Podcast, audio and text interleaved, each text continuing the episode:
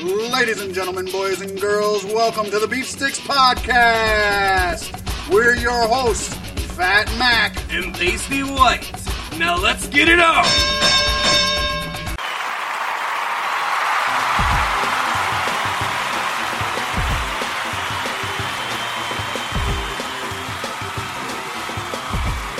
Thank you. Thank you.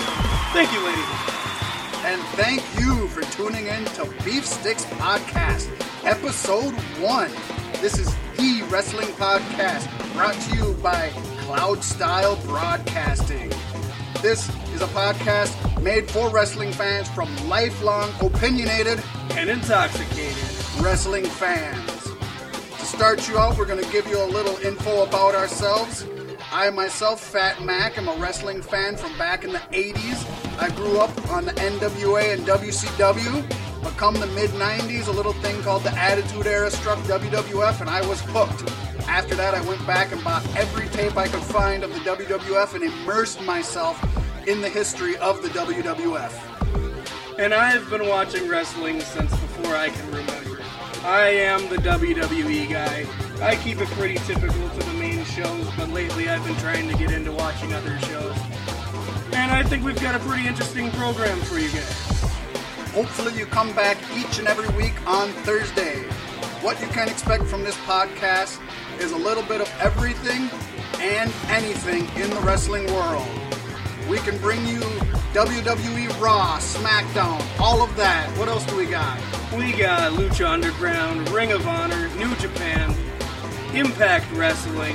We'll give you independence, we'll give you one-off shows, and we'll let you know what's happening in the local Minnesota area. Yes, indeed. As well as that, each week we will be featuring a new and special craft beer and sharing it with all of you. Yes, in fact, not only are we wrestling fans, but we are huge beer fans.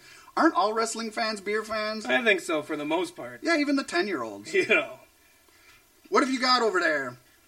This week I am drinking Shiner Wicked Ram IPA from Spotzel Brewery in Shiner, Texas. And I have one of my favorite beers from a local brewery here in Minnesota. All right, Mac, what do we got going on? August Shell Brewing Company, and I got Shells. My first thing I have on my list is the Broken Universe has entered Ring of Honor. Delete, delete, delete.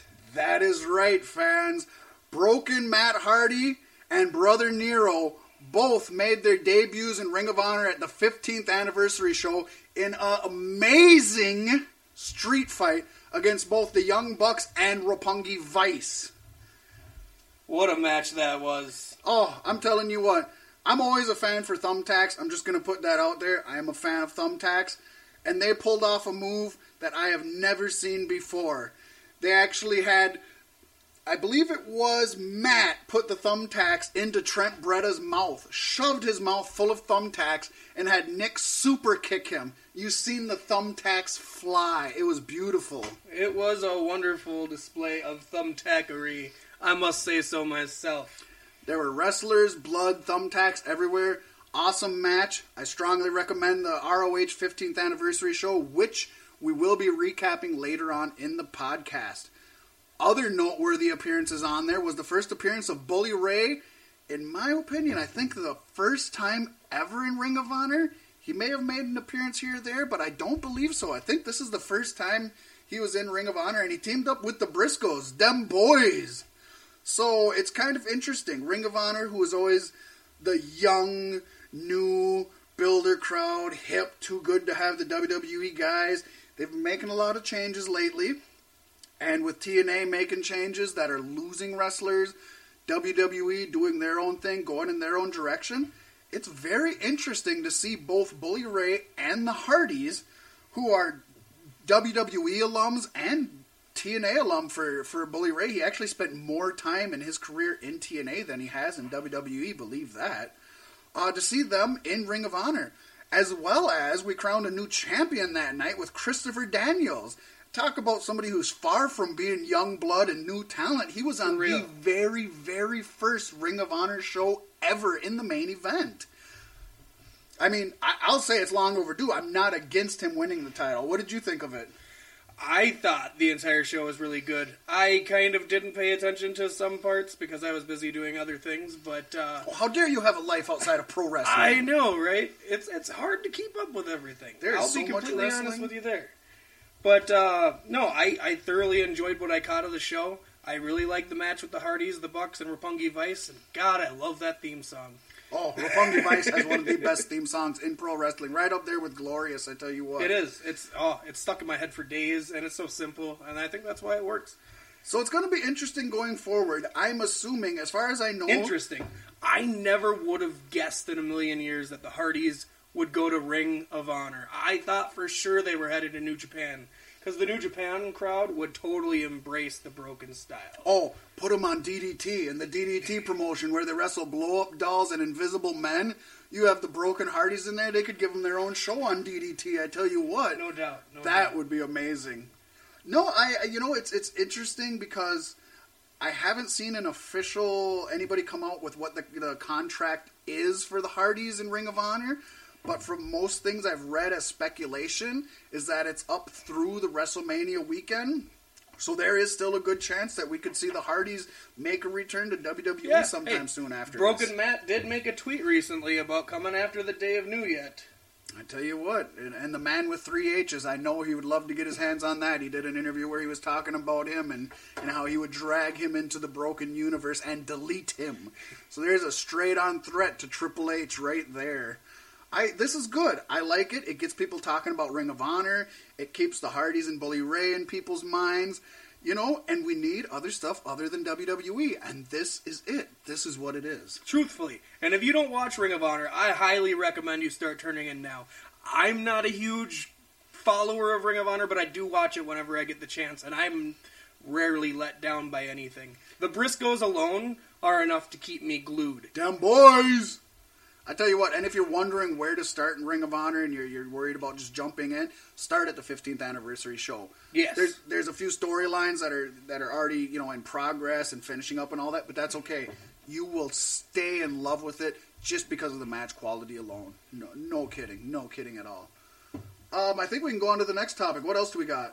Well, if you haven't heard, Lucha Underground Seasons 1 and 2 have just made their way to Netflix, and I am eager to sink my teeth into that. The only Lucha Underground I have caught thus far is the last match of Season 1, or the last show of Season 1, with the death match between... It was Mil Muertes... Johnny Mundo? No, it wasn't Johnny... What? It was Vampiro... Oh, with Vampiro versus Pentagon Jr. There you go. You're Vampiro right. versus Pentagon Jr. Okay. That was an amazing match. Yes, it was. That was a match that I was able to get my neighbors into and show them, you know, death matches still exist. I mean, it wasn't as hardcore as a lot of death matches, but as for TV goes, it was damn good.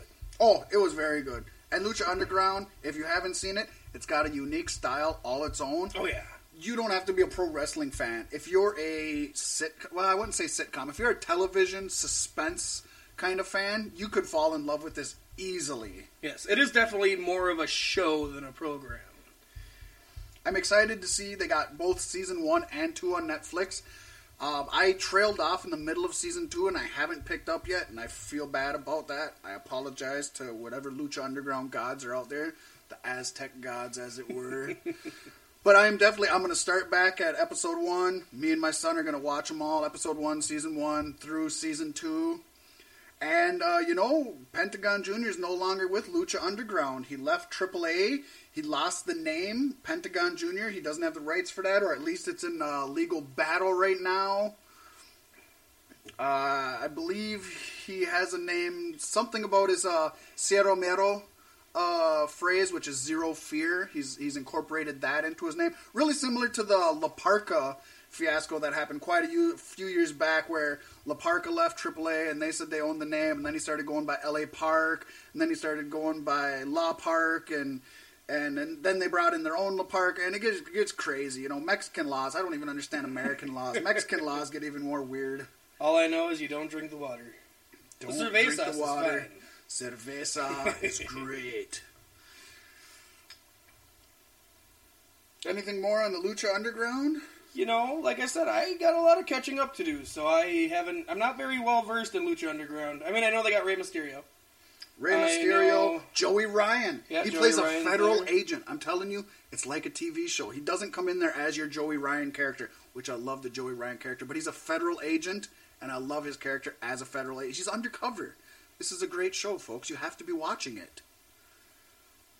Who else? Who else is on? Sexy Star, Mil Muertes, Johnny Mundo. If you don't know Lucha Underground, you'd know him as John Morrison from WWE. Oh, yeah. He's amazing in there. You've got a ton of folks up in there. Melina's in it, isn't she? Melina signed with them. Phoenix, Aerostar. I'm forgetting people, and I know because I'm forgetting people who are amazing.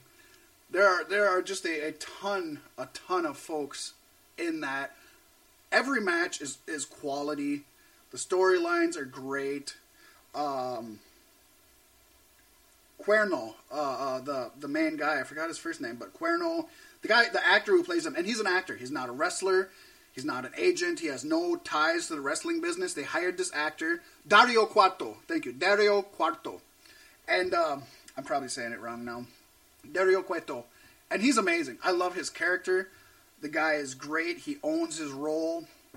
You can't ask for anything else. The production in this show is beautiful. I'd say WWE or higher quality production in the show. And if you haven't heard, back on a slightly different topic, Alberto Del Rio and Dutch Mantell have been signed to Impact. Correct. Both of them are signed on there. Dutch Mantell, some of you might remember him as Zeb Coulter back in WWE.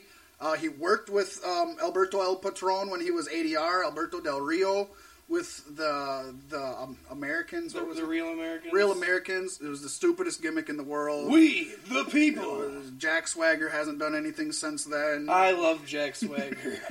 But yeah, Dutch Mantell has a beautiful wrestling mind. As far as I know, he's mainly behind the scenes, but he's going to do some other stuff. Jeff Jarrett's back in there. Dixie Carter is out of there. Get out of here. Bruce Pritchard, who has been with TNA before, was with WWE for many years. You might remember him as a Brother Love back in the 80s WWF. And he's in there. They're all backstage. It could be a good new direction for TNA. What I do find kind of interesting is Dixie Carter's out, but EC3 is still signed. How does her nephew keep a job if she's no longer there? You'd almost think they might not be blood related. No, he has her last name. By the way, I love EC3. He is the perfect heel, and WWF screwed up by letting him go. Yes. Because he is super talented. On that note, TNA super screwed up by letting Drew Galloway go, who was a former WWE guy who was under the name Drew McIntyre. WWE didn't know what to do with him. TNA knew what to do with him. He was a star. He was a champion. He was everything they wanted. He was young. He was entertaining. He could talk. He had the look. And in typical TNA fashion, and this is under the new management, they just let him slip away. They dicked around. They weren't talking about his contract. They weren't getting back to him. They were leaving him hanging. And from all accounts, he was supposed to win the TNA World Title. And they just let him slip away. And that's how at the last minute they ended up signing Alberto El Patron, was because Drew Galloway left and he ended up being a placeholder. They've been slipping up left and right. I mean, they let the Hardys walk away. They never should have did that. That is a huge mistake because whoever gets them gets gold. Especially since at least Matt Hardy kept trying to negotiate with them after they insulted both of them. From what it sounds like, they just kept dicking him around, holding off on an offer. They finally gave him an offer, and it sounded like they didn't appreciate the Hardys. But at least Rebby Sky is taking this calmly and easily and respectful. At least that is going on. You wouldn't want her blowing up and ranting on Twitter or cursing or talking about melting the belts down and making new hoops or talking about Fuck that owl. which is my favorite new hashtag now. Hashtag fuck that owl. Because it can mean a million and one things. Right up there with hashtag fuck face Tom Phillips. There you go. Fuck face that owl, Tom Phillips. Yeah, TNA, they got a lot of new things going, but they screwed up a lot on the way out. I tell you what, I want to watch TNA, but they got rid of the Hardys, and the Hardys are what's keeping me following this kind of programming. Now, I will play devil's advocate here. I will say, from what it sounds like, the Hardys wanted a substantial amount of money, which they could deserve. I'm not saying that. At the same time, they also wanted creative control, and at this point, TNA is under brand new ownership, brand new management. And if they feel that they want to build young stars up under their new umbrella, which is now Impact Wrestling, not TNA as far as most people are concerned, and I can't blame them for not wanting to give up creative control. This is their baby now. You got Jeff Jarrett, you got Bruce Pritchard, you got Dutch Mantell. I don't know how the three of them feel about the Broken Universe. A lot of people didn't like it. I love it. Huge fan of it. I love everything they did. It's not for everybody. And maybe they felt like they had to have creative control to make their show. A lot of what happened wrong in TNA in the past was they let wrestlers just run them into the ground, make their own calls, and screw things up. So playing devil's advocate, they saved a ton of money not re-signing the Hardys, plus they're not giving up creative control. I'm not saying it's the right move. I'm saying that I can maybe see what they were doing, maybe. I don't know that that's what their thoughts are either. It's definitely a risky maneuver, because they're going to have to pull out some big stops to get me to watch the program again. That was getting them talked about, so I will admit that is a risky maneuver. And now people are talking about Ring of Honor, as we said. Yeah. Well, Ring of Honor has been great for a long time, though, since the Bullet Club, and since they started pairing up with New Japan. Yeah, they went on a little slump there. Ring of Honor is what kept me through the early 2000s, and I ain't going to lie. I quit watching WWE. I was watching Ring of Honor and TNA. They kept me through it. A few years back, they were starting to go through a slump. They were getting raided by TNA and by WWE. They tried to do some things that didn't work. They still had good matches, but they weren't great. They're back up there where they want to make a name for themselves. They want to show everybody who's boss. They're fighting, and they want to be known as the number 2 brand in America. Some would argue they are right now. Some would argue TNA still is. It's a debate that's up in the air. I think so, and you won't know until TNA really gets their feet in the mud and starts hauling ass. That's true, and gets their ass out of the mud, because they're sinking, and they need to get out. Some people would say been sunk, but I say as long as there's a dream and a way, and you can get rid of Dixie Carter. I mean, sky's the limit. That was the thing, getting rid of Dixie Carter. That's the only thing that stayed true so far for what's kind of held them back, is Dixie's always been at the helm. She fought so long to not sell unless she was kept on as an on-air personality, and that drove a lot of people away. You know, Billy Corgan. They lost Billy Corgan, who was a brilliant mind and from all accounts was doing great things with TNA, all because Dixie wanted a bigger piece of the pie. Yep. She destroyed her own company just to spite Billy Corgan. And I think it's funny, because he was going to rebrand the company, and she, no, we're keeping everything the same. And then all of a sudden, now she's out. The company's been rebranded. God, I just hope Billy Corgan comes back. Right? This is a guy who smashes pumpkins for a living, as far as I know. That's all I know about him. I only get to do that once or twice a year. Yeah, I usually do it on Easter. Usually on Easter is my pumpkin smashing time. In other news, I believe we have a little issue going on between Shaq and Big Show. Or should I say, Big Show alone is the only one really talking about this. As most of us know, it was rumored for months back now. Since SummerSlam? Yeah, they had the Battle Royal. Well, back in Royal Rumble, Shaq was in there, and Big Show eliminated him. That was back in last January. And then they've been building up, and they've been having Twitter fights between Big Show and Shaq.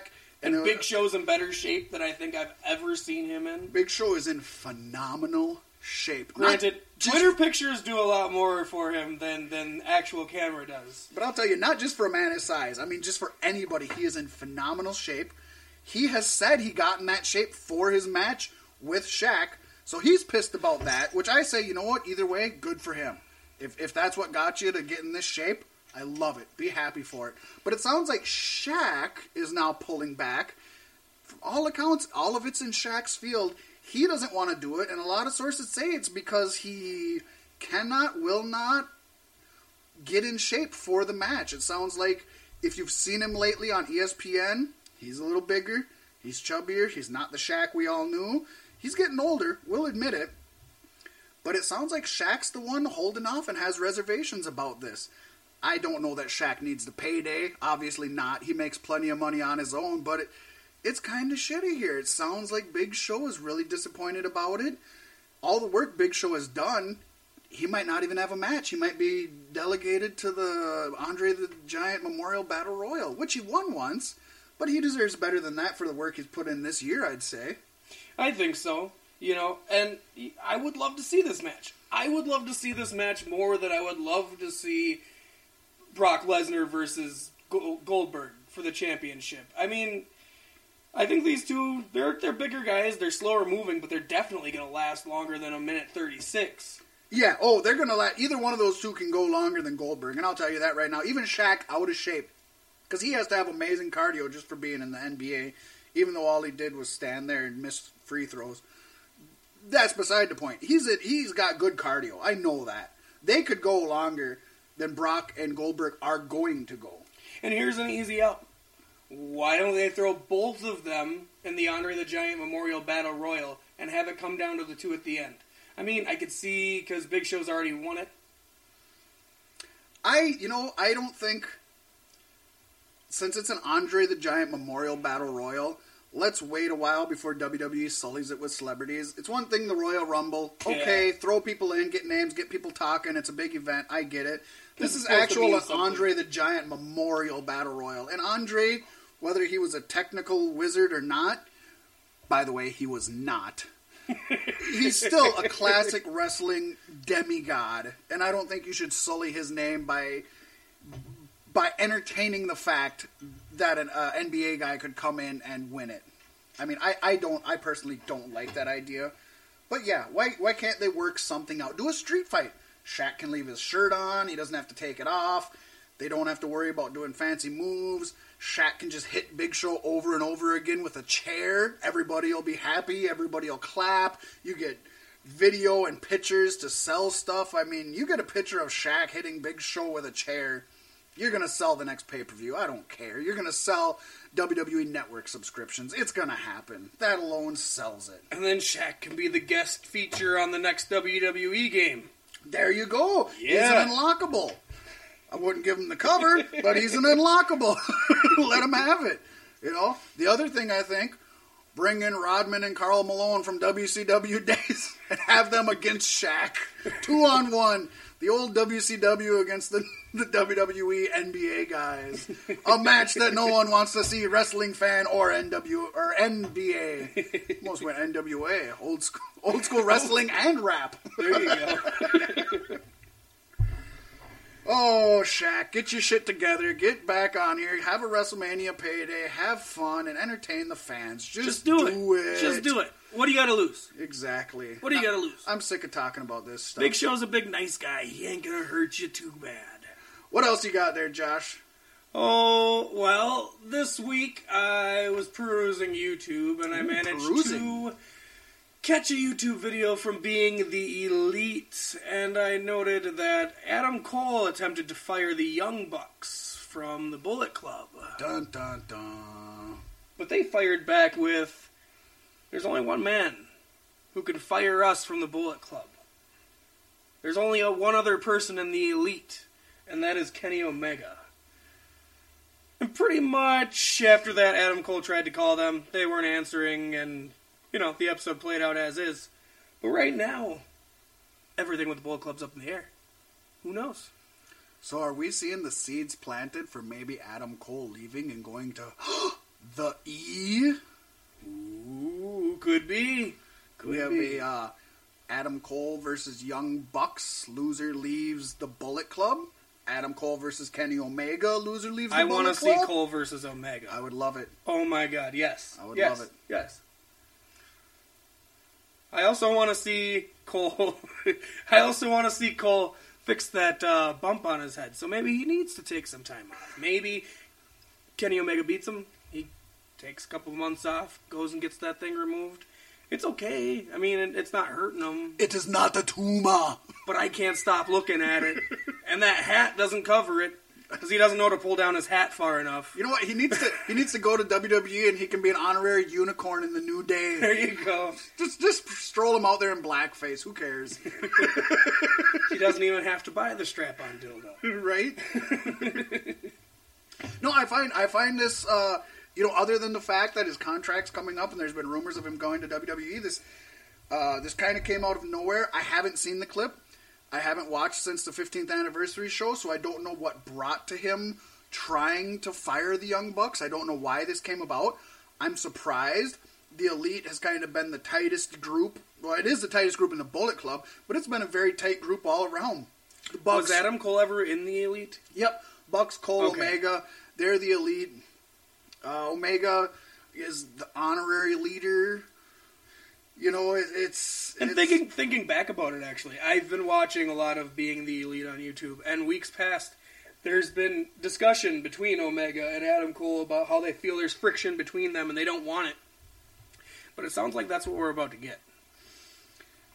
Well, you know, it'll be nice to see somebody who isn't the leader leave the Bullet Club for a change. You know, we lost the original leader, Finn Balor, who took off from New Japan to join WWE. Then the new leader from that was AJ Styles, and then he ended up leaving. And then we got Kenny Omega, so it'll be nice to see them stick with leadership, have a stable captain to their ship, because they're still running roughshod over everything. Over everything. I was blown away when Frankie Kazarian joined the Bullet Club. Yes! Oh my god! Spoiler, he faked it so that he could help Christopher Daniels win the title, or should I say prevent him from being screwed out of the title from other Bullet Club members. But, I mean, everybody who's anybody who isn't in WWE wants to be in the Bullet Club. Nuff said.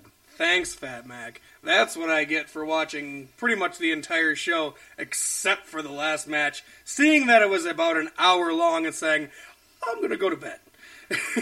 Fallen angel. It's okay. I think I spoil plenty for you too. It happens. Oh, and just in case you folks didn't know, there will be spoilers on this podcast. Oh, yeah. You've been warned. Spoilers? Late, but you've been warned. Profanity? Possibly a nutsack or two. Profanity? Profanity. Shit. Yeah, we're not a fucking family-friendly shit show. Damn, I didn't know that. I'm going to fucking change it up. Hot damn. We keeps it surly. Alright, let's re-record all this. I'm going to throw in a bunch of fucks and stuff for no reason. Just like I threw titties in the Deadpool or in the Logan movie for no reason. Motherfuck, orange noise. There we go. All right. Speaking of folks who are Asian, because we were talking about New Japan, and all four of those people had no Asian blood in them, so I'm making a really awkward transition here. Hideo Itami returned to NXT. Long overdue. I missed the guy. I love him. I thought he was going to be way bigger than he is, and he's been plagued with injuries since coming to the WWE, and it's hurting him so bad, and I don't know if he can turn around.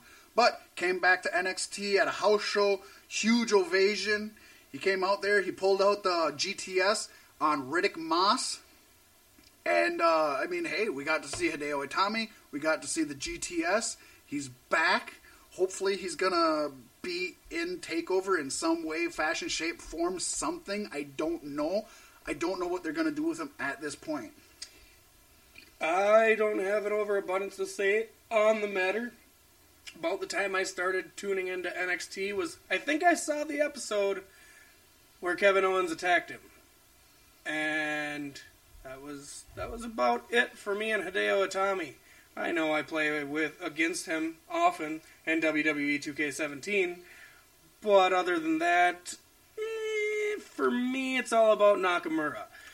Well, I'll tell you what, back in the day, in All Japan Pro Wrestling, when he was Kenta, he was taking everybody out. He was the biggest star in that promotion, one of the biggest stars in Japan. Proof is, one of the biggest stars in the United States. CM Punk stole his finishing move. Straight up stole it. Punk admits it. Kenta knows it. Everybody has said it. I mean, he stole the GTS from Kenta. Kenta invented the GTS. It's not a negative thing. He didn't even change the name. All wrestlers do that. He didn't even change the name. He didn't change the name. He could have called it the CMP. For CM Punk. It's the CMP. You know? Chicago made prosthetics. I don't know.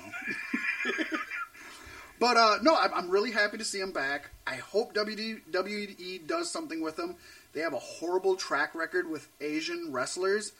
But what they're doing with Shinsuke Nakamura and NXT and what they're doing with Tozawa right now in 205 Live gives me a little hope. But again, that's NXT and 205 Live.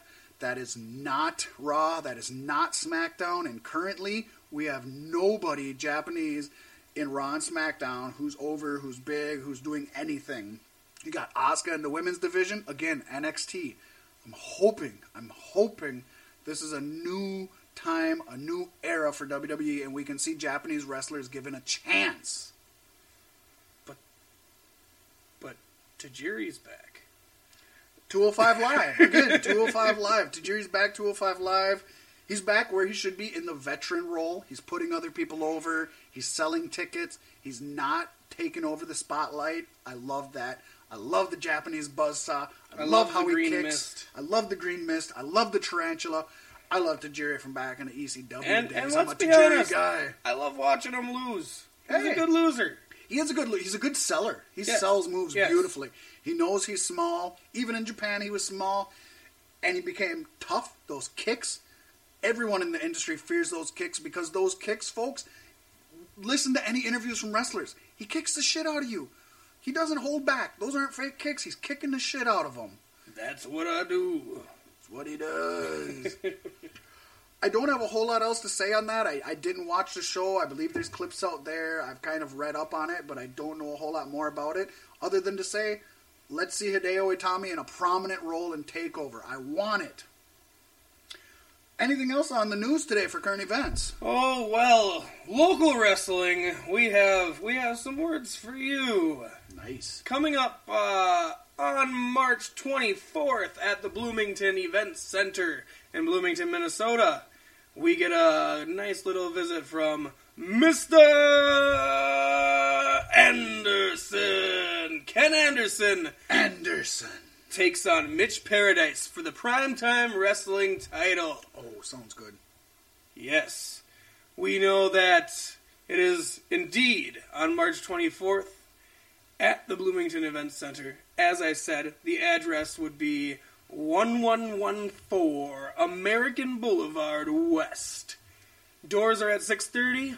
Show starts at 7. And I would highly recommend going.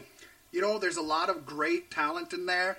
A bunch of folks that I've watched wrestle before, independently, local, not the guys that you're going to see in WWE or nothing like that.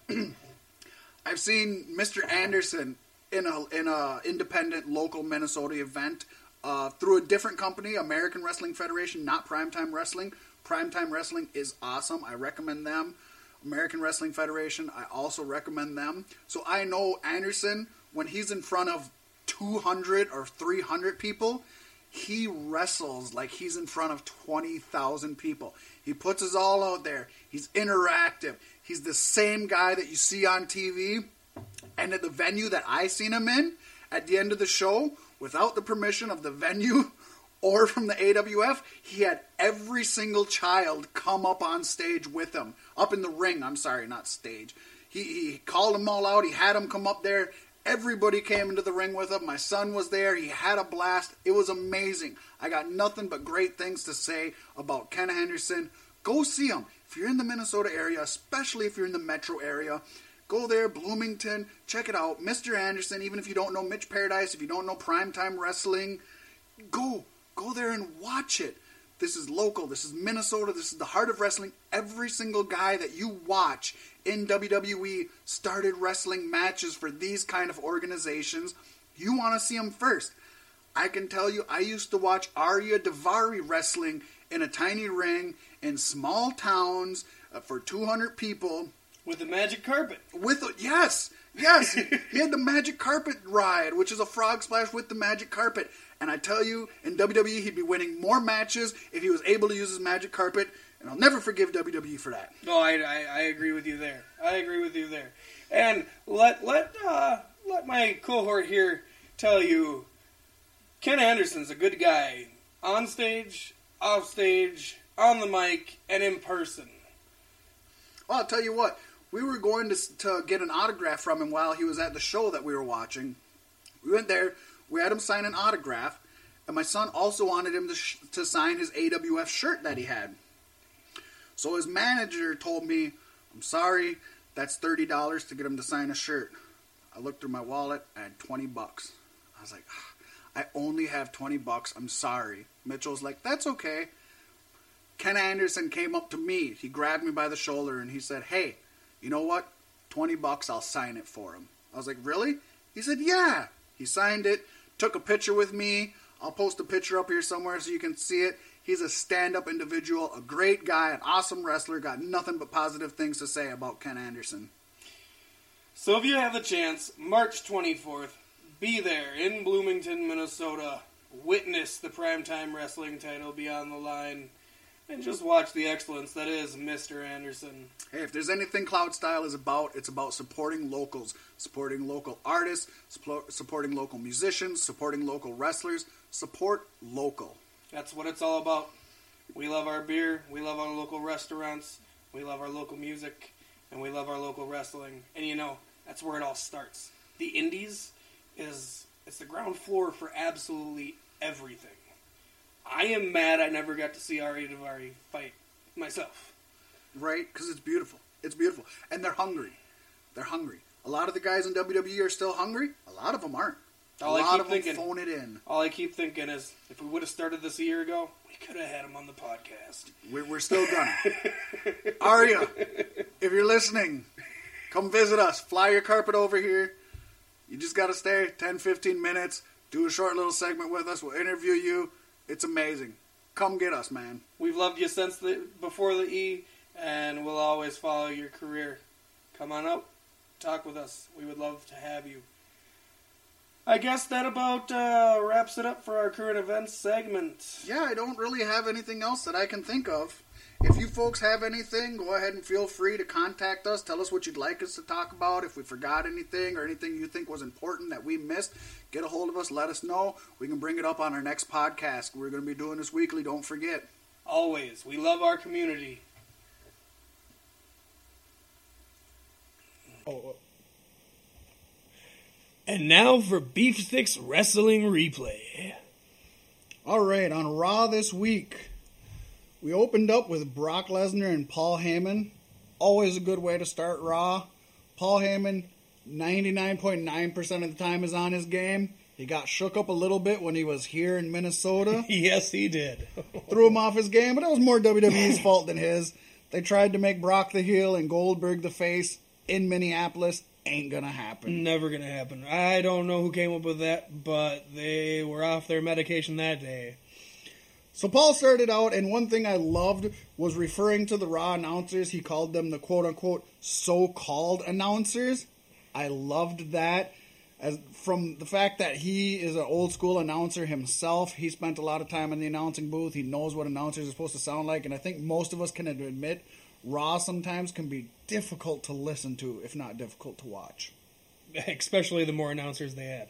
Oh, my gosh. SmackDown sometimes has up to 5 announcers if they show up. That's a whole other story. Yeah. So during this promo, basically the gist of it, he admitted that he and Brock had been concerned about Goldberg and what they had planned based on how he took him down. But he has something in the works. They're going to conquer, repeat, all go, hail Brock Lesnar. We had more of Stephanie and Mick Foley in the back. And I got to be honest, these two seem really forced and awkward when they're together. I agree. It's kind of, I don't know. When Foley was commissioner, it was a whole world of difference. Commissioner Foley was amazing. I was so excited to get Commissioner Foley back in the GM position. Yeah, but he's the GM. He's not the commissioner. And he had to be played up as some kind of a patsy. And he's a bitch. Let's just say it. He's a bitch. I don't like it. I don't like it either. So, they went on talking. The gist of that was, during the night, Mick Foley's going to have to think of who he's going to fire. She wants him to prove that he's got that cutthroat gang mentality that keeps him in the upper echelon in a McMahon-Helmsley sort of regime. So he has to pick one person to fire to prove that he's a man. So that's what he has to go through for the rest of the night, and they milk it through the whole night. Oh, yeah. We had Sasha Banks and Dana Brooke in a match that I personally clocked it at 1 minute, 18 seconds. To be honest, I didn't even realize the match happened. Oh, it's horrible. That's our women's revolution for you right there. 1 minute, 18 seconds is the women's revolution. It's nice to see that they've gone places. I personally gave the match a 1 out of 10 stars, and I think that's being a little gracious. I agree.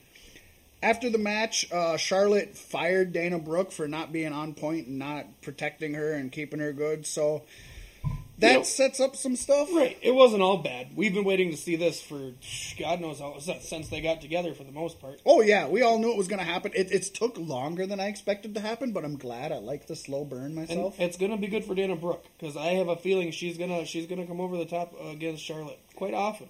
And I have a feeling we could see a fatal four-way at Mania that's set up right now as a triple threat. So Dana Brooke could easily get herself inserted in there.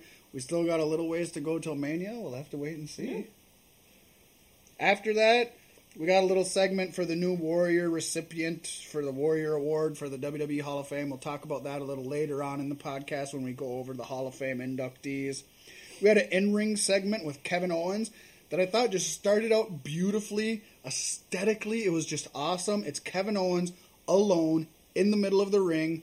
Lights out, spotlight on him. Started out that way. That's how Kevin Owens should be presented. Exactly. He's always supposed to have been himself. He's the prize fighter. Yeah, right. You can't be a prize fighter if you got a buddy on the side. And they worked it into his promo. I loved it because it actually meant something. It wasn't just there for aesthetic. Because he went out there and he said, 1 month ago today, I took the spotlight and put it back right where it belongs on me. I got here in my own notes. Kevin Owens is cold. Cold as ice. I'm just loving it. Also, he was wearing a WrestleMania 2 shirt, and he had put the KO duct taped over the wrestle part, so he has a KO Mania 2. Love that callback to when he had his old KO Mania shirt from the original WrestleMania. I'm looking forward to every year from here on out. Oh, man. A new KO Mania shirt. Kevin Owens, he's going to be the new Mr. WrestleMania. Sean who? What? Okay, yeah, all right. Anyways, went on. Kevin Owens and Samoa Joe had a match against Sami Zayn and Y2J. It was okay.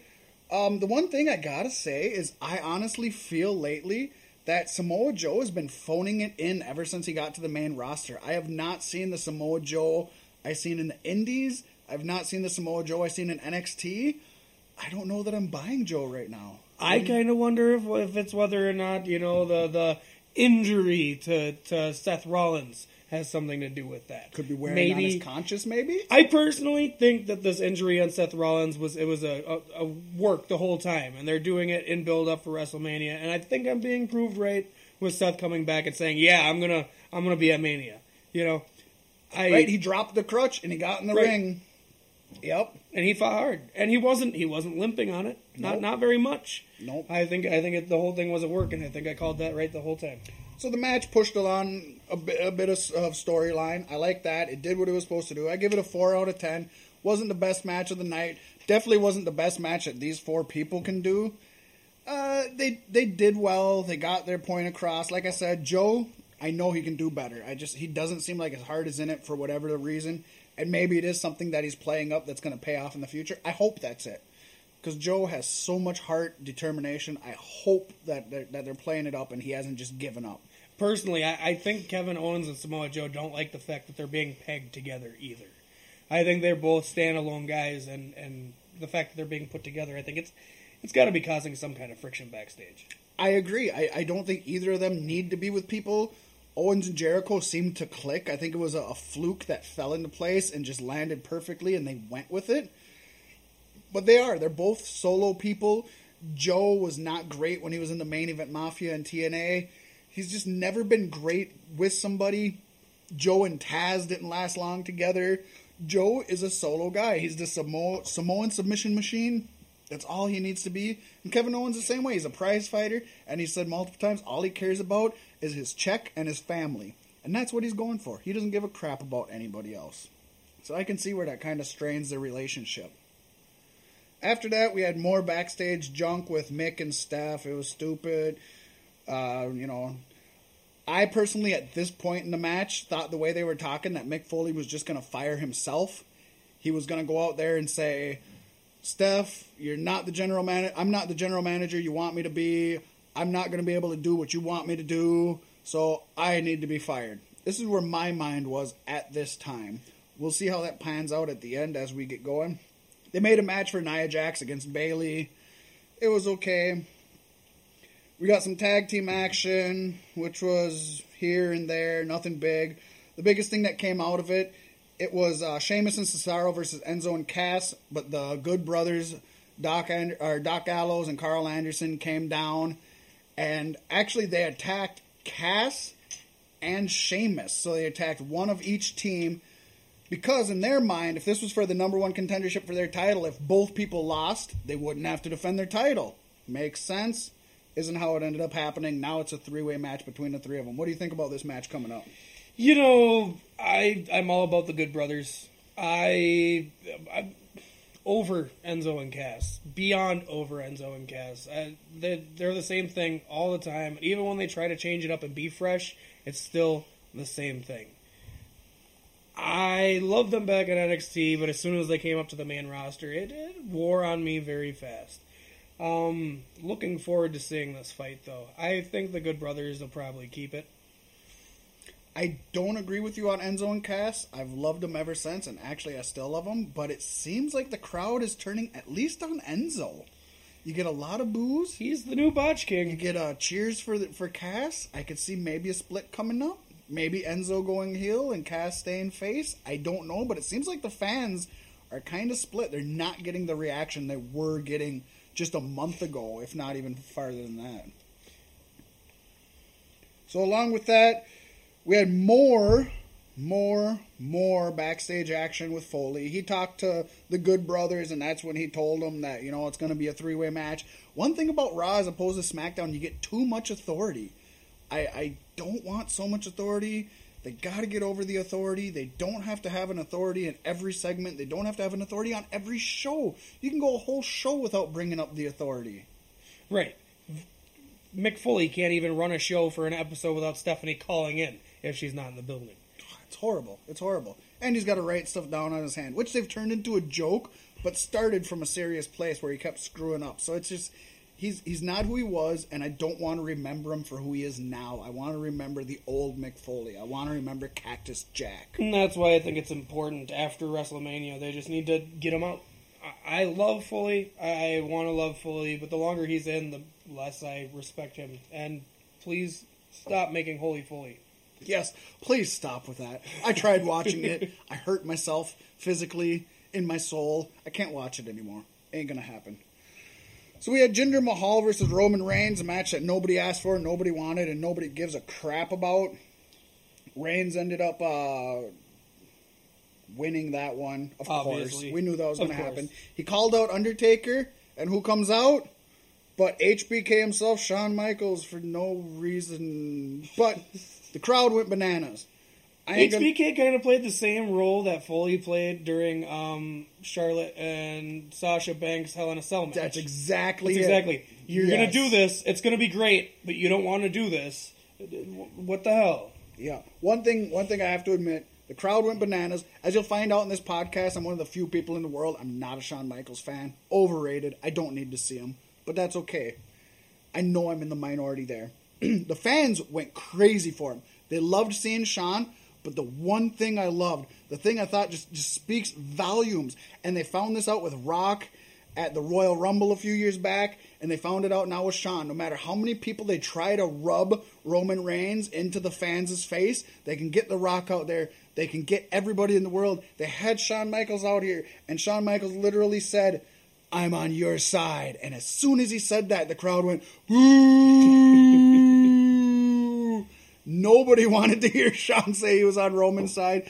WWE, Nobody wants to see Roman. Turn him heel. Let us hate him. Sell, sell, sell. You're going to sell every pay-per-view in the world if you sell him as a heel who's going to get beat, especially when he's winning against the faces we want to see win. Right, yeah. I do have to give my tip of the hat to Jinder Mahal. He looks like he's in the best shape of his entire career right now, and I'm hoping that they don't bury him, but we know what they've done with him in the past. Yeah. And since we didn't have enough people already out in this segment, Braun Strowman comes out, bulldozes Roman Reigns as he's heading down the ramp. And again, right after Strowman took out Roman Reigns, there were chants in the crowd from, "Thank you, Strowman." "Thank you, Strowman." I mean, the fans are talking to you, WWE. They're talking to you. Why don't you hear them? Just listen. Just listen. You can make a better show for everybody. Just listen. There was more Mick Foley and Stephanie, and I was so sick of it at this point. I was done with it. We had some Bayley and Sasha stuff that didn't need to happen. Finally, we had a Bayley match, and she was accompanied to the ring with the wacky waving inflatable arm flailing Tube Man. Which they don't say that on TV anymore. They don't. They used to, and they don't. They change it now. Maybe it's copywritten. Yeah, well, something. If it wasn't before, somebody did it. And she took on Nia Jax in a non-title match. Right now, I got the line of the night. My most favorite line that I heard all night on Monday was Corey Graves, and he said, "Byron, I'm finally understanding your fascination with Bayley. The only meaningful relationship you both have had in your whole life are with inflatable people." Corey Graves is awesome on the mic. I love him. You got Corey Graves on the mic. You have Nigel McGuinness down in NXT now. Austin Aries was working the mic, although I'm happy to see him back in the booth. Mauro Ranallo, even though he disappointed me for no-showing SmackDown, they're starting to get good announcers back. Keep working on it, weeding out the people we don't need, the Byron Saxtons, the David Otungas. You know, you can keep JBL. He bothers me at times, but he comes up with good stuff at times, and he's got the knowledge of the industry with him, so I can understand that. Let's get rid of the people we don't want to hear. Right. I'll give JBL the fact he's better than the King. He's currently better than the King now, but JBL in his announcing prime was not as good as King in his announcing prime. No, not by any means. But yes, the current JBL is better than the current Lawler. I will give you that. Definitely. Nia Jax, she dominated that match, as I think she should have. The only thing I didn't like was that the referee DQ'd Nia Jax for stomping on Bayley in the corner past the 5 count, which doesn't happen nowadays. They get to the 5 count, they pull him off, and that's how it goes. The match continues. We just got done watching, I think it was NXT that we were watching. SmackDown. Was it SmackDown they were watching? The women were pulling hair? Yeah, well, they were stomping each other. They had each other in the corner. They were throwing punches. The referee, 1, 2, 3, 4, 5. What did he do? Pulled him off. He pulled them apart, yeah. And that's what you do. Now, when we were talking before, during the show, like I said, if maybe he started to pull Nia Jax off and she looked back and glared at him and he got scared, maybe so scared that he stumbled backwards and tripped on his own feet and decided, I'm not getting in between her and her victim. I have to call the match. That's good. That builds Nia as a beast. That tells a story. Okay. But the fact that he'd counted 1, 2, 3, 4, 5, ring the bell. It really shows that you care about your matches. Yeah. It's just, it's inconsistent. It threw away a decent match. And it made not only the ref look weak, which I guess isn't horribly important, but the ref should be respected and look somewhat strong. But I think it made both contestants look weak. And guess what? 2 fewer Foley McMahon segments, you could have had yourself enough space for that match. Oh, yeah. Into a good match, into a drawn-out match, and into a match that still could have ended in a DQ, but a better DQ. How about she's choking her to shit or something like that, you know? Let's go with that. Or even the classic grabs a chair and starts beating the hell out of him. I would love to see Nia beat the hell out of somebody with a chair. Let's do it. I want to see Nia beat the hell out of the wacky wave and inflatable arm flailing Tube Men with a chair. Take them all out one by one. And bites a hole. They have somebody in the back in the control room just shuts the air off of each one simultaneously as she starts beating it, so it looks like she's taking them down. That's good, man. That's Lucha Underground stuff right there. Come on, WWE, pay attention. So then I believe we ended the night, of course, with Mick Foley and Stephanie McMahon, not in a match, but talking in the ring. because when I think of main event matches, I want two people I don't give a crap about talking. Ugh. Yeah. So anyways, came down to it. Stephanie told him he had to fire somebody. At this point, it seemed obvious what was going to happen, which was not what I had predicted earlier. And Mick Foley said he's firing Stephanie McMahon, which is good. Sticking up for himself. It's good, yeah, but stupid. Stupid. You can't fire your boss. Obviously you can't fire your boss. Yeah. If only. I would have done that in the past if that were the case. You're fired. No, you're fired. So the obligatory Triple H comes out because, of course, he's just sitting back there waiting. Triple H came out. He shit on Foley for a while. They do their best to make Foley just look horrible. Cowering. You know? What I want to see? Mick Foley versus Triple H street fight. That's not going to happen. But that's what it should have done. Take it back to Hell in a Cell. That's what it should have done. Right there. They should have said, street fight now. Bam. Had them go at it. Beat the shit out of each other. What I did find interesting again, CM Punk chants started again. We hadn't seen them for a while. I think The Rock brought them back. Triple H tripped on those CM Punk chants a little bit. He did it. It caught him off guard. It stumbled him a bit. He wasn't expecting it. And I'm sure he Chicago, despises though, Rock for that. No, I think Detroit, which is close enough. Detroit, okay. Close enough. I mean, I understand it. But, yeah, it was just... it didn't last long. I will say that. It went down. And basically what happened was, yeah, nothing. I mean, Rollins came out after that. Thunderous applause. Everybody loved that. He just destroys Triple H just right there. After Willy Wonkaing it to the ring. Yeah. Hobbling on a crutch. He hobbled on the crutch, but as he got down to the apron, he threw the crutch down. It on the ground. I was waiting for him to take the wrist or the knee brace off. Yep, stared a hole in Triple H's soul, which I thought was good. Beat the hell out of him. I loved the ending. I will say that. Overall, Raw, I give a meh. It wasn't that great. Yeah, and for recent shows, I think it was a meh show. Like, not Raw overall all time, but recent shows, it was not very good. No, definitely not. Definitely not. But there is a saving grace in SmackDown. Oh, good segue. Good segue, because now we're going into SmackDown. SmackDown, we started off with an in-ring segment with AJ Styles. It was pretty short. Basically, it was him saying that he's pissed how he's been treated, pissed how he's presented. He got screwed out of the WWE or the WrestleMania matches he deserves. After he earned it twice. Yep, and he's not happy. And then he stormed away. Short and sweet. You know, if you're gonna start out with in-ring segments, which I prefer to start out with a high octane like a cruiserweight match or something, and then go into an in-ring segment. But if you're going to, that's the way to do it. Right. Short, sweet, get the point across, get the bug out of there. And SmackDown's been very good about that. They have been. So then we had Becky Lynch versus Natalya. It was an okay match. Good ring work between the two of them. Becky Lynch is always intense in the ring. Natalya, even though she's really horrible on the mic, she really emotes well in the ring, and she knows how to tell a story in the ring. In the ring, she talks beautifully. On the mic, she talks horribly. God awful. See, that's one thing with me. I can't get into Becky Lynch. Everybody loves Becky Lynch. I'm just like... And I've always wanted to like Natalya. Yep. Always. She's got it in the ring. She deserves it in the ring more than I think any other woman signed up until, last year, I'll say. But I just can't do it. I can't do it with... Neither of them are any good in my opinion. See, I'm a huge fan of both of them. Like I said, I'll admit Natalya is horrible on the mic. I think Becky's good on the mic, in the ring. She's got presence. I think Becky has it all. And that's where we disagree. Yeah. And that's okay. It might be the orange skin that does it wrong for me there. Orange skin, orange hair, orange outfit. She's orange in it all. All orange everything. The orange queen. Just call her Tang. She's a kick in a glass. A kick in the glass. Becky ended up winning that one with the disarm her. Although I'm fairly certain that Natalya's feet were under the ropes. The cameraman did an awesome job of covering for this. He only showed the top half of Natalya. Didn't show her bottom half. But I'm fairly certain she was under the rope. They didn't mention it at all, so I think it was a botch. I don't think they meant for that to happen. So there you go.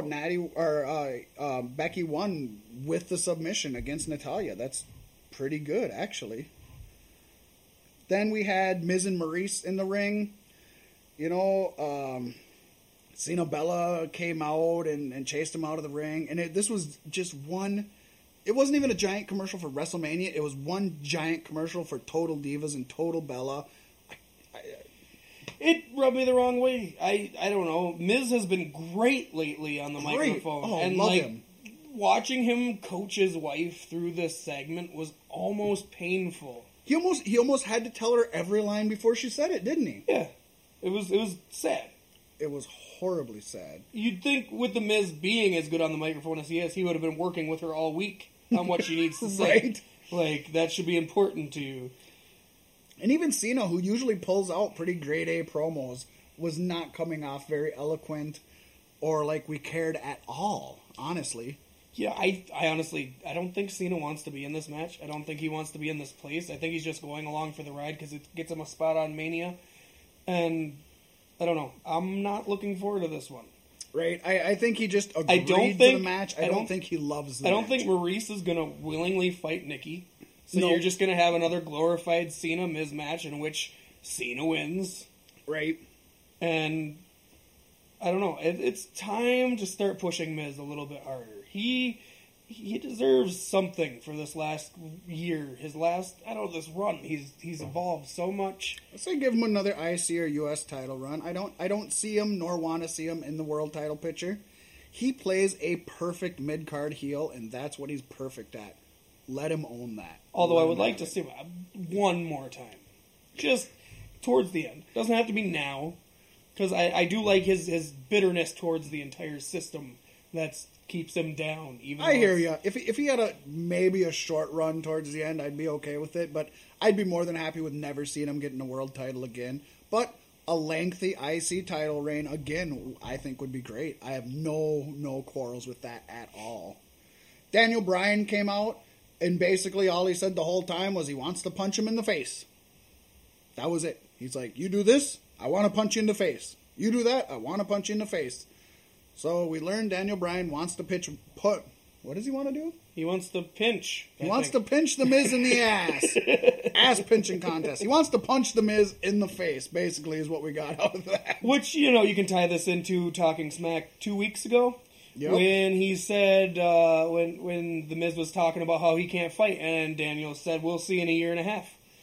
Yeah, that pretty much sums up his contract. Yep, that's what his contract runs out with. If they're not going to let him fight in the WWE, he'll go elsewhere and do it, is what it sounds like. And it's been stated multiple times that Daniel Bryan is cleared to wrestle from every medical doctor out there. Except for the WWE doctor. WWE's doctor does not want him to wrestle in the WWE. So that seems to be the only thing holding him. I think Vince doesn't want him in that position. You know what? They worked hard at keeping him down. Fans forced him in the pedestal he's at, and now they have a good spot where they can keep him down. Right. Yep. Upper management. It's better than being a performer. Trust me, Daniel. Yep. Just saying. The biggest problem I have with this is when you put a storyline based around reality TV is more predetermined and more, dare I say the word, faker than pro wrestling. So it really feels forced, faked, and just blah. I agree. I'm just hoping this match at WrestleMania is better than I expect. Yeah, I hope so also. I will say I'm glad... By the way, they just now solidified that this is a match at WrestleMania. Yeah, now they've said it's a WrestleMania match. Even though everybody's known this is the match for, what, three months? 3 weeks, at least. I think it's been over a month. It up, though. Yeah. It's been over a month, because there started rumors about this before WWE started mentioning it on TV. I mean, this is back... When Nikki Bella would fight somebody backstage and bump into Maurice, remember she knocked her cocaine all over her face? Maybe it was supposed to be makeup powder. It was a hell of a lot of powder for makeup. It was cocaine. Let's not beat around the bush here.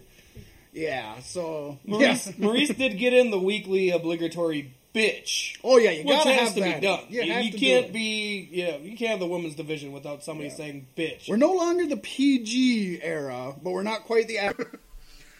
So then we have Mickie James versus Alexa Bliss, which was nothing great, but nothing bad. They're both good workers. They've worked better. I gotta say, am I wrong for rooting for Alexa Bliss still? I'm on Alexa Bliss's side. I don't think so. Mickie James has had her time. Alexa Bliss is new. She's good. I'm behind her more than I'm behind a lot of the women. Right. I don't like the fact that they just basically gave her back the title, but, you know, shit's gonna happen. Haters gonna hate. You know what, I'll say, I am a subscriber to Pro Wrestling Illustrated, the magazine still, even though most people don't think it is important or matters anymore. And it may not, I don't know. I still love it. I still am a subscriber to it. I voted into their annual wrestling awards, and I put Alexa Bliss down as the most improved wrestler. I voted for her as most improved wrestler of the year. Because out of everybody, and The Miz was in that category. I know they had Sheamus in that category. They had Broken Matt Hardy in that category. All people who have really upped their game in the last year. But I personally still think Alexa Bliss was the most improved. I'm not saying she's the best out of them. I'm saying she's improved the most over the last year. And she has. She's blown me away. I have to agree with you there. She wasn't very impressive in her run in NXT, to me, at least. No, I did not want to see her come to the main roster. When she split up with, what was the tag team she was with? Oh, now you're putting me on the spot here. We're going to have to just... the other gal. When she was in that tag team with the other gal. No. The guys. She used to come out with the two guys. Oh, with Blake and Murphy. Okay, that's what you're talking about. When she came out with Blake and Murphy. Yep, you're right. Yeah, she started out as their valet. Yeah, and I wasn't with it. You could tell that she had the most star power out of the three, but that wasn't saying much. Yeah, I'm not a Blake and Murphy guy. Which, by the way, I forgot when we were talking about Hideo Itami, he also GTS'd Buddy Murphy also, so hey, way to go, Hideo. There you go. Go ahead, go back. Ayo, Hideo. There you go. No, but as soon as she came up to the main roster, my first reaction was grunts and groans, like she's here already? Yep. What has she done to deserve it? But she showed up. She showed right away, and I'm glad they brought her in when they did, because I would hate for Camilla to be the new... top woman. Carmella? Yeah. Whatever. I agree. She's not good. She's taken a long time to get out of being a rookie and being green. Yeah. She started to show progress, and she's just plateaued and been stagnant. And the whole stereotyping Italian thing, like, oh my god, are you serious? Well, pairing her with James Ellsworth isn't doing anybody's shit. I mean, James Ellsworth is not going to boost your career. I'm sorry. No, but she might boost his. No, probably not. She's boosting something. Wow. So then we went backstage again, and AJ Styles is waiting at the garage door. He's just been hanging out there all night waiting for Shane McMahon to come. You can tell he's angry. He's pissed. He's mad. The door opens three-quarters of the way and shuts. I thought it was a malfunction and somebody's kid was playing with it.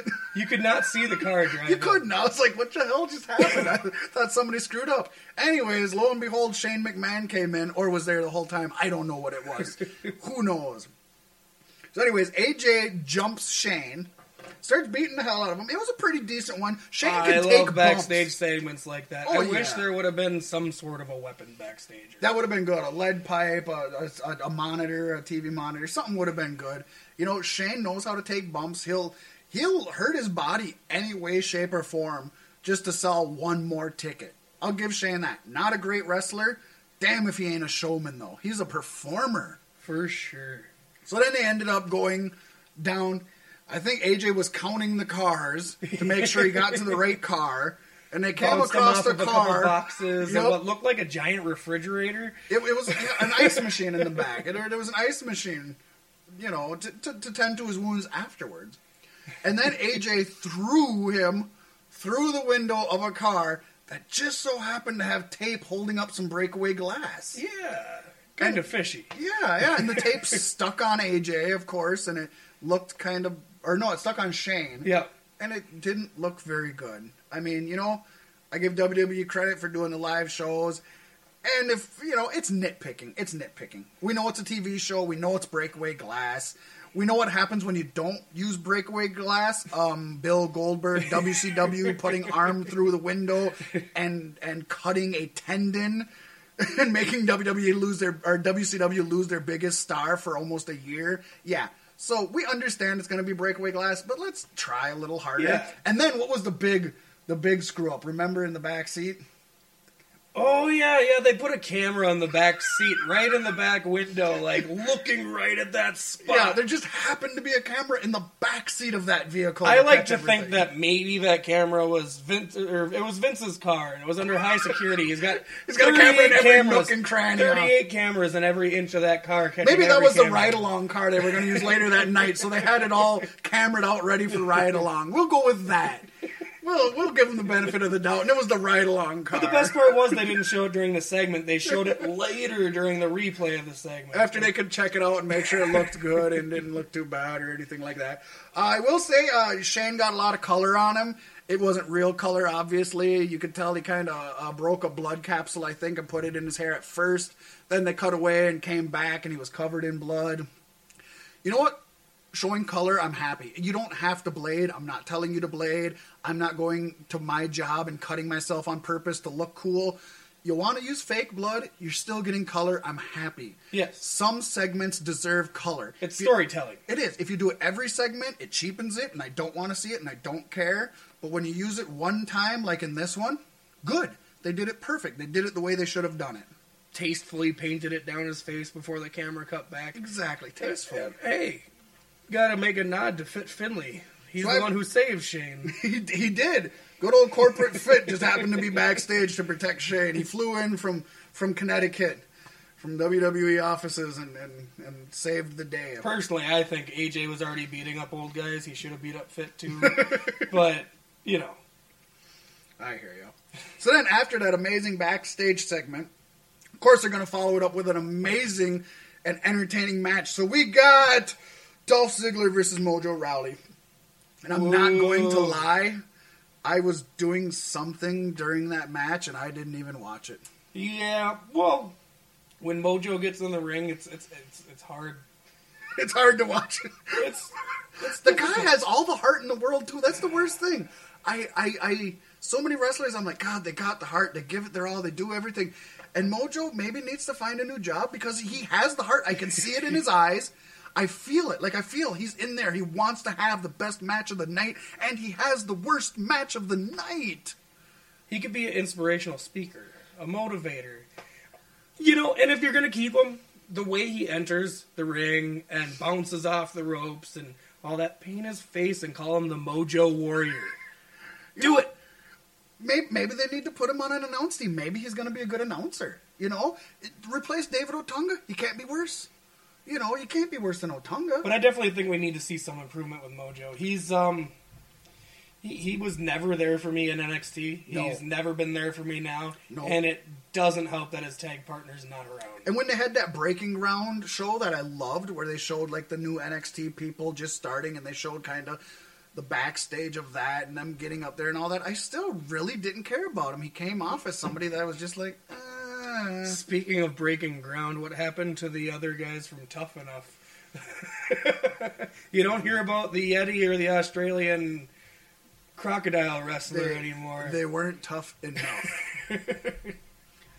So then we got to the end there, and we had Randy Orton and Bray Wyatt, and they had a segment which I thought was actually really good. Bray Wyatt was at his compound that was burnt down few weeks ago, but it's still smoldering. So it was a hell of a fire. The floor's still intact. The floor's intact, and he's on top of her, as if he's inside of a room. Yeah, good acoustics inside that burnt down shack. I will give him that. But again, Bray Wyatt, beautiful promo.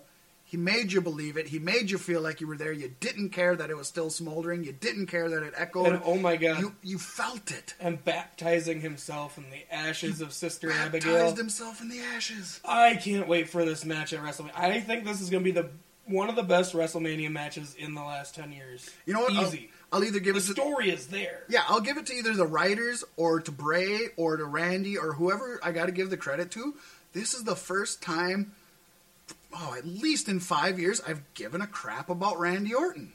Yeah. That's good. Yeah. That's good. He's a good worker. That he's in this match. Exactly. He's a good worker, and I like to watch his matches, but I never give a crap about him, and I care about this match. Just the build-up. The build-up has been perfect. The way that they shot these last few segments with the long cameras, you know you're building something beautiful. And It's I think it's the thing that grabs me most in professional wrestling outside of, say, the Broken Hardys and what's going on with the Bullet Club. And I think this week they did something better than they did a couple weeks ago, is that they had Bray Wyatt doing the talking and Randy Orton doing the watching. You know what this feels like? This feels like old-school Undertaker WrestleMania match build-up. Oh, there you go. That's exactly what it feels like. You got the mind games. You got just all the angles lined up perfectly and the most beautiful storytelling we've seen in a long time. Oh, yeah. All you need is Paul Bearer, and you got me sold. Yeah, this is a good old-school kind of dead man, supernatural, you know, you can have corny, hokey, cheesy, campy in wrestling. You need corny, hokey, cheesy camping in wrestling. It needs to be there, but it needs to be done right. And this is how you do it right. I like this. I'm not complaining about this. Keep this up, WWE. This is what you're doing right. Then our main event, which is an okay main event. I'll give it that. American Alpha versus the Usos non-title match. I mean, right away when it's non-title, you already know that the champions are going to lose. Right. That's 90% of the time, so you kind of figure that out. It was nice to see the Usos go over on American Alpha for once. I've been over the Usos for a long time, but them now, with their new theme song and their heel attitude, it was nice to see them get a win. Do I want to see them win the titles? No. Hell no. Hell no. But it was nice to see them get another win. Definitely, definitely. I am okay with it. They're both hardworking teams. Like you said, I'm kind of over the Usos, but they're working hard to change the perception of what they were into what they are, because they kind of got pigeonholed in there with Roman Reigns, and everybody thought that was going to boost them, and it ended up killing them, and it kind of ended up killing their momentum. So they've had to work their way back up, and I think they're doing a pretty decent job of it. I have to agree. So that was about it for SmackDown and Raw. We had 205 Live. Well, Shane came out after the match. Oh, yes. Go ahead. And go ahead. You're right. Daniel Bryan had fired AJ Styles earlier in the night because, you know, Daniel Bryan has that power. Had him escorted by police, who I'm sure within the next 6 years you'll see on NXT. Yeah. And, the match was ending. They pulled the screen to the side mid-match. Here's Shane walking with Finlay and, I believe, Jamie Noble? No, Road Dogg. Road Dogg, yep. Road Dogg. And they're saying, Shane, you don't have to do this. Yeah, Shane, you don't have to take the spotlight from the people fighting in your main event. Yeah, because this happened during the main event. Match ended. The four guys didn't even get out of the ring. Here comes Shane. AJ Styles wants a fight at WrestleMania. He's got one. End of the show. It literally cut off right there, right as he said. Which was as good as the intro. Short, sweet, and to the point. Cliffhanger, makes you want to tune in next time, makes you want to go to the network. It sells. I definitely feel like you didn't have to pull away from the tag match. Correct. It could have been done after the tag match, especially as short as it was. So we had 205 Live, which was taped immediately afterwards, aired immediately. It's live, not taped. What the hell am I talking about? So I'm just going to kind of do a rundown, and then we can discuss things as it goes, obviously. I mean, I love 205 Live, but we don't have to hit everything. Started out with Neville in the ring, talking about how he's being robbed of his WrestleMania moment. You know, Neville is such a better promo as a heel than he was before as a face, I have to say. We had Mustafa Ali versus Drew Gulak in an okay match. Mustafa Ali has a beautiful inverted 450 splash. I love seeing that every time, and he used that this time. Noam Dar and Arya Daivari were seen backstage getting ready for their match against Swan and Jack Gallagher. And I loved Swan and Gallagher coming down to the ring. Yes. Finally got Gallagher to do the Swan dance. And you could tell they've been working on it for a few weeks. Gallagher did better than I would have done, I think. Yeah. He owned it. He made it his own. Yeah, right. He did it white guy style, and it worked well for him. We had A-Double Austin Aries, the greatest man who ever lived, one of my favorite wrestlers. He has a beautiful package. And a hometown boy, a Minnesota, Wisconsin guy. He was born in Wisconsin, lived in Minnesota. You got to give it up to him. A-Double, come do a podcast. Come and talk with us. Chill with us. Hang out with us. We could be friends. You could even co-host an episode. He was facing Akira Tozawa, Anthony Nese, T.J. Perkins, and the man formerly known as Spanky, the Brian Kendrick, in a really good match. I'll admit, for a five-way match that I thought was going to be a throwaway. Yeah, I thought it was going to be just another hit-and-run, spots here and there, but nothing major. It turned out to be a knockdown, drag-out fight, and it was wonderful. It was elimination style for starters, and that always makes for a fun angle. It's much better, especially, like, this wasn't for the title, but it's for the number one contendership, so it makes it seem important. Mm-hmm. And that's one thing I've been saying lately, or in the last few years, is I want to see more like fatal four-ways, triple threats to get you up to that. Because it leaves you so much room. I mean, it's still predictable as hell. Right. You could tell A-Double was going to win that. Well, yeah, we knew going into it that A-Double was going to win it. But I think it was okay, especially since it was elimination, because you didn't know who was going to get eliminated when and from who. Yeah. You know what I mean? When it's just, you know, the fatal five-way or whatever you want to say, where it's not elimination style, you almost know, you know who's going to win, and you almost know who's going to take the pin. Right. Which is sad. This one, you weren't really sure.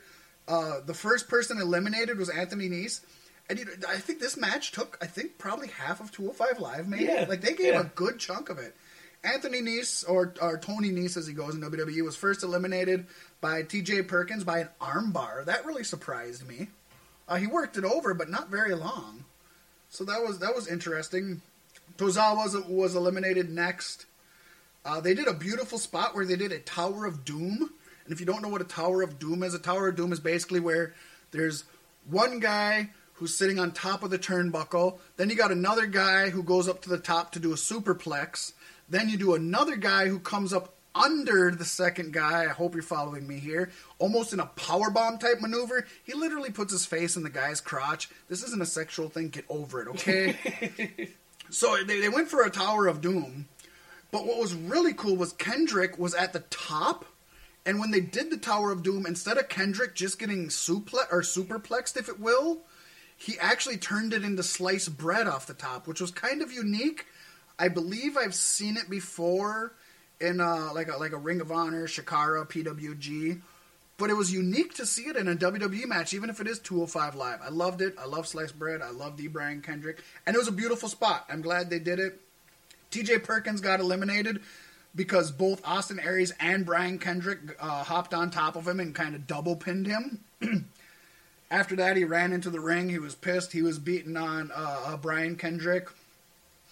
They got T.J. Perkins out of there. And at the end, Austin Aries wins by discus forearm, of all things. I was waiting to see the last chancery. The Brian Kendrick had him in a really good captain's hook. And you can roll a captain's hook through into a last chancery pretty fluidly and make it look really nice. And I thought that was going to happen. I'm not disappointed it didn't. That's where my mind seen it going. A discus forearm, and he won it. So Austin Aries is going for the title here at WrestleMania. So that should be interesting. That should be good. I'm looking forward to it. I'm definitely looking forward to it. That was 205 Live. Do you have any more thoughts on that? No, I don't think so. I think it was a pretty solid 205 Live. I've only been watching for the last few weeks, really. I watched a couple towards the beginning, but it's been hit or miss. And I think now that A-Double's back in contention and not announcing, he was great as an announcer. Yeah. But I think now that he's fighting again, I'm going to be willing and able to turn in. Ready, willing, and Gable. A lot more often. And I will, like I was saying when we were watching before, I honestly think, as much as it bothered me and scared me at first when it happened, I think the best thing to happen to Austin Aries in WWE was him getting injured. The first thing in my mind was, oh crap, he's injured right away. WWE's going to throw him on the shelf. Nobody's going to remember him. They're going to think he's a loser, just like Hideo Itami, and it's going to be done.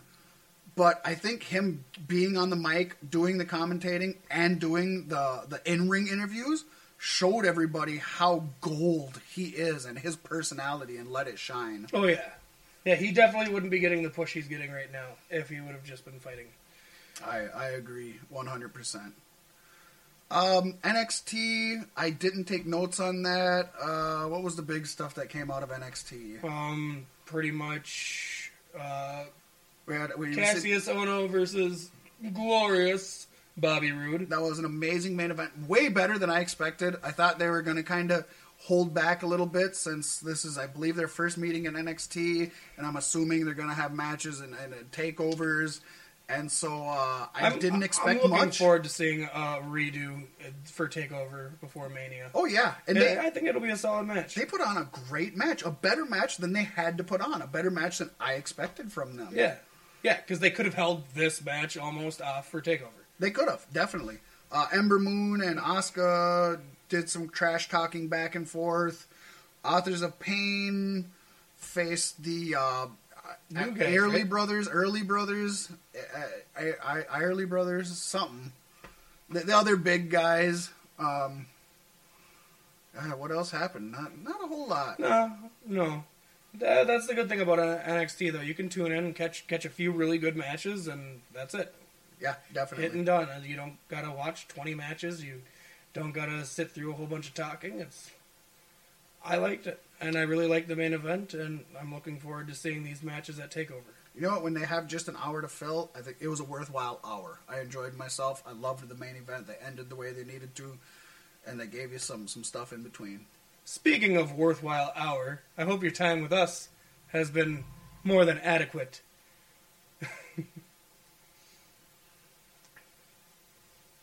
I'll just use that as the... And with that, folks... We're actually going over on time when we were worried about being able to fill enough time. So that's great. I'm so happy about that. Yeah. This has been a lot smoother and simpler than we figured it would be. It's been a blast spending time with all of you. I've enjoyed all of you listening to us. I've enjoyed your company. I hope you come back week after week because you are now my best friend. We're going to have a festival of friendship, and you are all invited, and you will not be on my list. I promise. So tune in next week. Next week, we're going to have WrestleMania predictions that we wanted to do this week, but we don't have time, which is fine. I'm sure more stuff will develop in that time, and we're going to have more matches to talk about. It's going to be fun. You're not going to want to miss that. We're going to talk about the Hall of Fame inductions, how we feel about who's being inducted. Do we like it? Do we not like it? What do we remember about them? Who should be inducted? All of that good stuff. You're going to hear stuff you don't want to hear. You're going to hear stuff you agree with. You're going to have fun. You're going to laugh. You're going to cry. You're going to do everything you can have. You're going to feel every emotion under the sun. Believe me, believe it. We're going to reach through these speakers and touch you. Wow. That was my second wow of the night. And ladies and gentlemen, if you like what you're getting from us here at Beef Sticks, we've got more shows for you under Cloud Style Broadcasting. On Sunday mornings, about the noon hour, we have Northern Lights SOS, Stoned Out Sundays. It's just a little kind of inspirational self-catch-up podcast for myself and strategy to keep you guys up to date with what's going on with us and just to get you prepared for the week ahead. Because, you know, Sunday rolls around, nobody wants that Monday to come.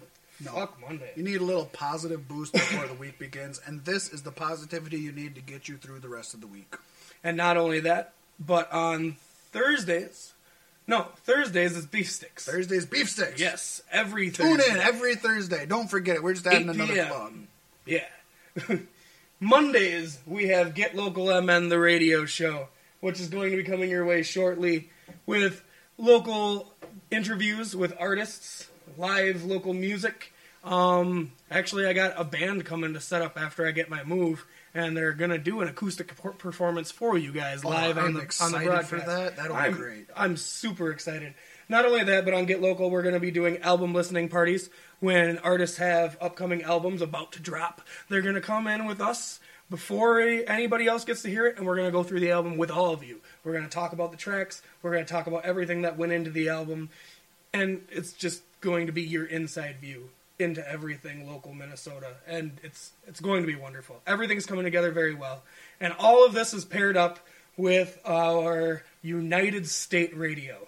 Every broadcast we do will be paired with an hour or two of all kinds of local music hits, past, present, future, from bands, rap stars, whatever. We are going to have it all, and we are accepting submissions. Artists, if you're listening to this, you can submit your MP3s to cloudstylebroadcasting@gmail.com. Can't plug that enough, because we want it all. We want all your music. We want to share it with the world, and we want the world to share it with you in the love. Cloud Style Broadcasting is blowing up. Folks, you want to get in on the ground floor. This is going to be the biggest web broadcasting network that is going to exist in a few years. You want to say you were listening from the beginning. Everything is amazing. Every show is on point. You have to be listening. You don't want to miss an episode because you don't know what you're going to miss. This is all about local love in Minnesota, but hey, everyone from every state, we want to get your ear. We want to entertain you. If you let us know you're listening, we're going to start expanding. We're going to talk about whatever you want us to talk about. Yes, and you can contact us on various Facebook pages via Beef Sticks or Get Local MN with any suggestions, and we will take everything into accord. We want to make this show for you guys. We want to do what you want to hear. We want to do what you don't want to hear. We just want to do it. So let's do it. We'll see you guys next week. Thank you. I've been Pasty White. I'm Fat Mac. And this is Beef Sticks Podcast. Have a great week. We out.